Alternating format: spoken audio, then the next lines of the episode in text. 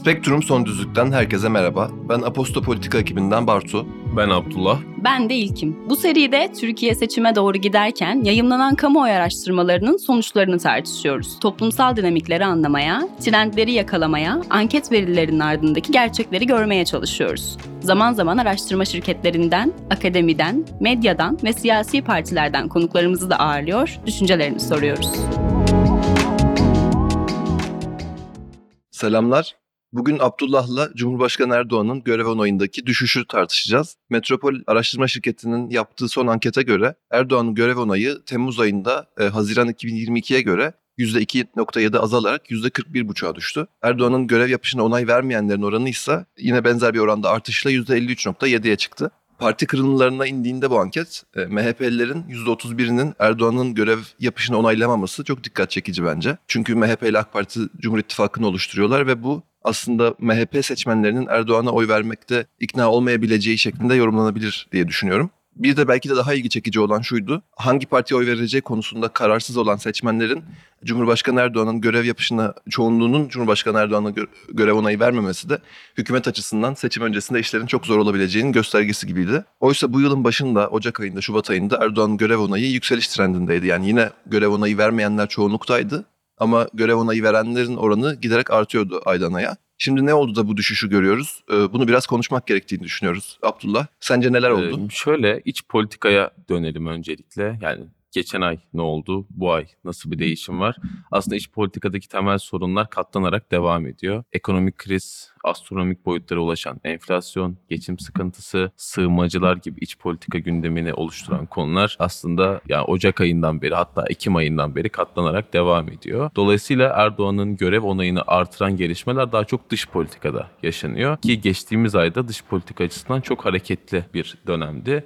Şimdi ne oldu geçen ay diye bakarsak, öncelikle bu Finlandiya ve İsveç'in NATO üyeliği konusu vardı. Türkiye uzun bir süre aslında bunu bloke edeceğini söyledi ama ardından imzalanan üçlü bir memorandum sonucunda bu blokajı kaldırdığını açıkladı aslında ve bu bir dış politika zaferi olarak lanse edildi özellikle medyada ve bunun Erdoğan'ın görev onayının artışında önemli olduğunu düşünüyorum ki bir önceki Haziran ayına bakarsak Erdoğan'a görev onayı verenler yüzde kırk dört virgül iki. Peki bu ay neden düşüş trendine girdi tekrar diye sorarsak, dış politikada aslında durgun bir döneme girdik. Hem İsveç ve Finlandiya konusu gündemden düştü. Memorandumda aslında taahhüt edilen bazı konular veya sorumluluklar yerine getirilmedi. Suçlu iadesi ve işte P K K propagandasının İsveç-Finlandiya'da yapılmaması, bunun engellenmesi gibi. Dolayısıyla o konu bir süreliğine rafa kalktı diyebiliriz. Yunanistan'da gerginlik devam ediyordu. O konuda şu an bir durgunluk dönemine girdi. Keza Suriye'ye operasyon yapılacağı sinyalleri çok güçlü bir şekilde veriliyordu geçtiğimiz ay. Bu da yine son dönemde bu Irak'taki Zaho'da yaşanan saldırı sonrasında bir süreliğine en azından rafa kalktı veya ertelendi diyebiliriz. Dolayısıyla dış politikadaki hareket alanı daraldı ve iktidar da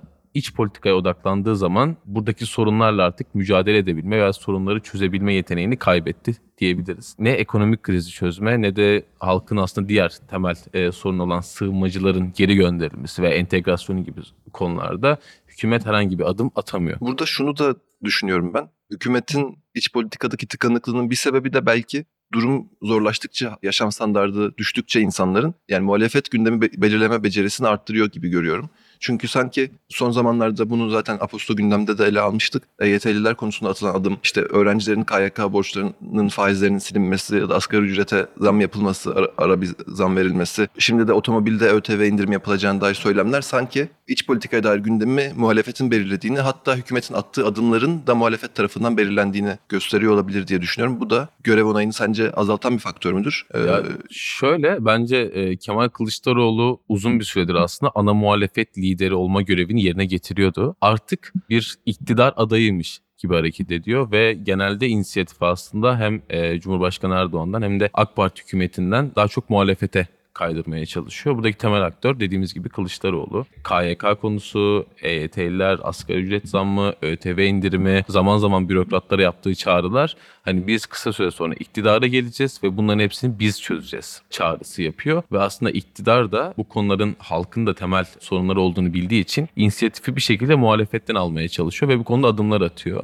Ama iktidarın attığı her adım aslında muhalefetin iktidarın yönlendirdiği ve siyasi ajandayı belirlediği algısını daha çok yükseltiyor. Dolayısıyla aslında e, muhalefet için bir kazan kazan durumu var burada. Ben de hükümetin seçimden önceki dönemde dış politikayı ve belki de geçtiğimiz seçimin öncesinde çok kullanılan o beka söylemi argümanını yeniden gündeme getirebileceğini ve dış politika öncelikli adımlar atabileceğini düşünüyorum. Çünkü şimdi bir başka anket var önümde. Bu Para Araştırma tarafından yapılmış. Ekonomik durumunu anlatıyor aslında insanların. Bu ankete göre son altı ayda borçlandığını ve eski birikimlerinden harcadığını söyleyenlerin oranı yüzde elli yedi virgül sekiz, yani neredeyse yüzde altmış. Gelirim giderimi ancak karşılıyor diyenler yüzde on altı virgül altı. Ancak ailemden yardım alarak geçinebiliyorum diyenler yüzde on dört virgül altı. Tasarruf yapabiliyorum, yapabildim son altı ayda diyenlerin oranı da sadece yüzde altı. Yani insanlar gerçekten ceplerindeki paradan yiyorlar. Ve böyle bir ortamda zaten e, yapılan ara zamlar belki Cumhurbaşkanı Erdoğan'ın oy oranını ya da güven onayını kısa bir süreliğine arttırsa da enflasyon karşısında o zam eridiğinde birkaç ay içerisinde yani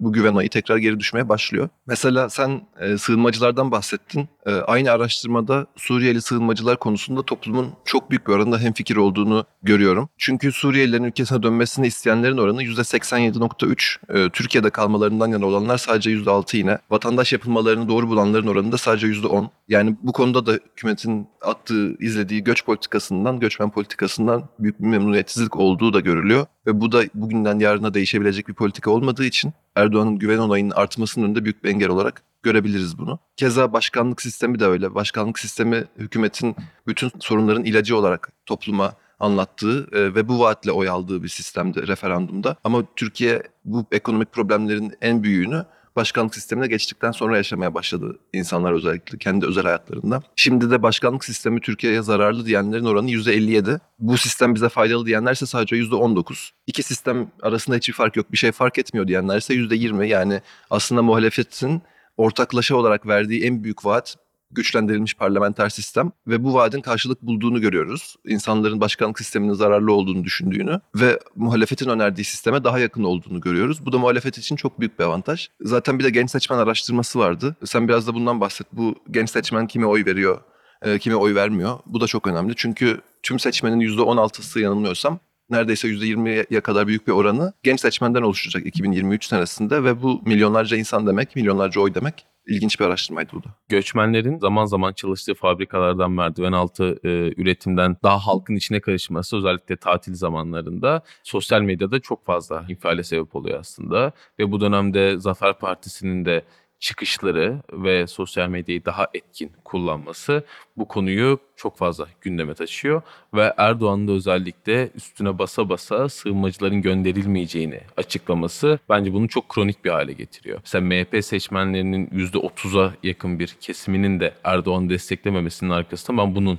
yattığını düşünüyorum. Çünkü iktidar bu konuda bir adım atmayacağını belirtiyor defaatle.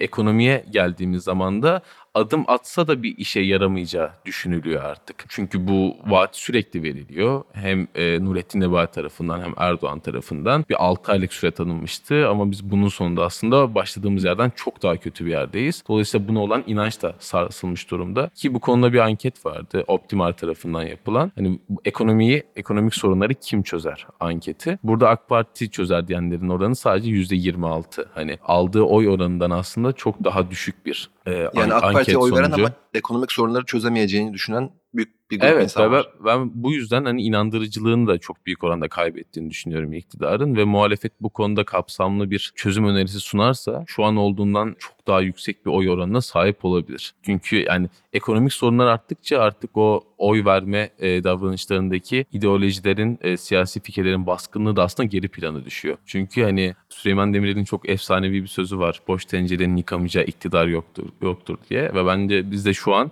bu noktaya geldik artık diye düşünüyorum. Ya, ekonomik sorunların yarattığı hem toplumsal hem de siyasal problemler geriye kalan tüm hem ideolojik bağlılıkları hem de siyasi ayrılıkları aslında geri plana atıyor diyebiliriz. Evet, genç seçmen konusu var. Buradaki aslında bence üzerine durulması gereken en önemli şey kararsızların Ee, en büyük evet, çoğunluğu genç seçmenin yüzde yirmi yedisi hangi parti oy vereceği konusunda kararsız. Bu çok çok çok çok yüksek bir oran. Hani en büyük parti burada kararsızlar aslında. Ondan sonra evet C H P birinci parti geliyor. Ardından İYİ Parti ve AK Parti diye devam ediyor ama yüzde yirmi yedilik bir kararsız seçmen grubu tüm oy dağılımını değiştirebilir burada. Aslında burada biraz çuvaldızı muhalefete batırmak gerekiyor. Siyasal baskının, toplumsal baskının tavana ulaştığı, ekonomik krizin insanlara nefes aldıramadığı bir ortamda seçmenlerin hala büyük çoğunluğunun kararsız olması, muhalefetin de zaman zaman bazı konularda veya belirli kesimleri yeterince ulaşamadığı sonucunu ortaya çıkarıyor aslında. Hani evet, ne bileyim işte E Y T'liler, K Y K, Ö T V gibi konularda muhalefet sorumluluğu eline alıyor, e, gündemi belirleyebiliyor ama hala bence ekonomik krizden nasıl çıkılacağı veya nasıl bir ekonomik model yaratılacağı konusunda net bir çözüm ortaya koymuş değil. Bu da insanları zaman zaman kararsızlığa itiyor. Ya ben şöyle düşünüyorum. Mesela kararsız seçmenlerin bu kadar çok olmasının, genç seçmende ya da genel seçmen grubunda çok olmasının bir sebebi de insanların belki iki parti arasında, üç parti arasında kime oy vereceği konusunda kararsız olması olabilir ve insanlar kime oy vermeyeceği konusunda kararlı olabilirler. Yani İYİ Parti ile C H P arasında, AK Parti ile M H P arasında, Deva Partisi ile Gelecek Partisi arasında örnekler veriyorum. İkisinden birine veririm ama hangisine vereceğimi sonra bakacağım diye düşünüp anketör geldiğinde de kararsızım, bilmiyorum kime oy vereceğimi dediği için insanlar, kararsızlar çok büyük gözüküyor olabilir. Yani burada çünkü bir başka anket var. Olası Cumhurbaşkanı adaylarını birbiriyle karşılaştıran ve Cumhurbaşkanı Erdoğan karşısında ikinci turda en yüksek oyu Mansur Yavaş alıyor. Daha sonra Ekrem İmamoğlu, daha sonra Meral Akşener, daha sonra Kemal Kılıçdaroğlu, Ali Babacan da sorulmuş. Ali Babacan da Tayyip Erdoğan'a az bir farkla geçiyor. Yani bu saydığım beş ismin tamamı ikinci turda Cumhurbaşkanı Erdoğan'ın karşısında yarışması halinde bu ankete göre bu seçimi kazanıyor. Yani demek ki aslında evet, büyük bir kararsız seçmen grubu var ama insanların kafalarında verdiği bir karar da var. O da belli ki memnuniyetsizliklerini ve değişim isteklerini göstermek. Ama bunu nasıl göstereceklerine dair bir kararsızlık olduğunu görüyoruz kesinlikle. Bir de son bir başka bir araştırma vardı. Muhalefetin adayını beğenmezseniz ne yaparsınız diye. Şimdi bu saydığım isimler demek ki beğeniliyor ki aslında Cumhurbaşkanı Erdoğan'ı yenebiliyorlar ikinci turda. Çünkü muhalefetin adayını beğenmezsem Erdoğan'a oy veririm diyen insanların oranı yüzde kırk iki. Ne olursa olsun muhalefetin adayına oy veririm diyenler yüzde kırk. Sandığa gitmem diyenler yüzde on üç. Yani insanlar aslında adayı beğenmezsen ne yaparsın dediğinde büyük oranda sandığa gitmez ya da Erdoğan'a oy verir. Yani orada beğenilmeyen bir adayın toplumun genel tarafından kazanma ihtimali yok gibi gözüküyor. Ama saydığım muhalefet liderleri Erdoğan'ı yeniyor. Demek ki bu insanların beğenilmesinde evet çok daha fazla beğenilebilirler. Evet, yaşadığımız şartlarda günümüz Türkiye'sinde belki çok daha büyük başarı kazanmaları beklenebilir. Ama Erdoğan'ın önündeler şu anda. Yani insanlarda bir gelen gideni aratır mı korkusu var. Ama sanki muhalefet bunu yavaş yavaş azaltıyor diye anlıyorum ben bu araştırma sonuçlarından. Sen ne düşünüyorsun? İkinci tur sonuçlarında tüm muhalefet adaylarının Erdoğan'ı geçebiliyor olması, yani muhalefetin çok daha önde olduğu ve seçimi aslında büyük bir ihtimalle kazanacağı algısını yaratıyor. Ama muhalefetin hani biz zaten bu seçimi kazandık, kimi koyarsak kazanır algısı da bence burada çok yanlış. Çünkü hani bu Metropol'ün ikinci anketi muhalefetin adayını beğenmezseniz ne yaparsınız sorusuna verilen yanıtlar hala yanlış bir aday çıkması durumunda Erdoğan'ın seçimi kazanma ihtimali olduğunu gösteriyor. O yüzden hani muhalefetin de aslında Cumhurbaşkanı adayı konusunda iç çekişmeleri bir kenara bırakıp gerçekten bunu, yani kazanmaya en yakın aday üzerinde bir uzlaşı sağlaması gerekiyor. Mansur Yavaş ve Ekrem İmamoğlu genelde zaten anketlerde en yüksek e, oya sahip ilk iki isim olarak ön plana çıkıyor. Ama ben burada hani Mansur Yavaş konusunda yeterince siyasete dahil olmadığı için, hani Ekrem İmamoğlu İstanbul Büyükşehir Belediyesi dışındaki toplumsal olaylarda da hem sosyal medyada hem geleneksel medyada çok fazla görünen, öne çıkan ve tartışmaların odağında olan bir isim. Bu zaman zaman onu yıpratsa da aslında bir seçmen karşılığı da var. Bu olaylara dahil olması, evet yani Cumhurbaşkanı seçilirse bu olayların sorumluluğunu da alabilir algısı yaratıyor. Ama Mansur Yavaş daha Ankara Büyükşehir Beledi- Belediyesi ile şu an uğraşan, siyasetin biraz daha dışında kalmaya çalışan, çok fazla siyasi tartışmalara da girmeyen bir isim ve bu bir İşte Ahmet Necdet Sezer gibi bir cumhurbaşkanı profili çiziyor olabilir. Ama ben özellikle mitingler başladığında ve hem iktidar partisi hem de medya muhalefetin adayına saldırdığında bu görüntünün değişebileceğini düşünüyorum. O yüzden burada Ekrem İmamoğlu aslında şu ana kadar tüm yıpratma çalışmalarına rağmen hala e, ayakta olmasıyla ve popülaritesini artırıyor olmasıyla bence daha ön plana çıkan bir isim. Ki burada Kılıçdaroğlu'na da değinmek gerekiyor aslında. C H P'den geçtiğimiz günlerde Engin Altay'dı sanırım. Hani bizim adayımız net olarak Kemal Kılıçdaroğlu dedi ki yani Yok yüksek ihtimalle C H P Kemal Kılıçdaroğlu'na aday gösterecek. Her ne kadar burada ikinci turda Erdoğan'ı geçiyor olarak görünse de çok az bir oy farkı var. Hani yüzde kırk beş Kemal Kılıçdaroğlu, yüzde kırk iki Recep Tayyip Erdoğan ve burada kararsızları da aslında hesaba katmak gerekiyor. Dengeleri değiştirebilecek bir durum. O yüzden artık hani altılı masanın gerçekten kazanmaya en yakın ismi bir an önce açıklaması ve bu aday üzerinden artık bir toplumsal muhalefeti örgütlemesi ve bir araya getirmesi gerekiyor. Ben bu son söylediklerini kendi kafamda düşündüğümde ya da televizyonda tartışmaları izlediğimde, açıklamaları dinlediğimde sanki altılı masa tek bir aday göstermeyebilir, bir uzlaşıya varamayabilir ve biz iki bin on sekizde olduğu gibi biz de birbirimizle yarışalım, en başarılı olan ikinci turda desteklensin sonucuna gidebileceğini bu işin düşünüyorum. Çünkü biz ortak bir aday beklentisi içindeyiz belki toplum olarak ama her zaman da işler öyle gitmiyor siyasette. Spektrum Son Düzlük'ten bu haftalık bu kadar. Önümüzdeki hafta görüşmek dileğiyle.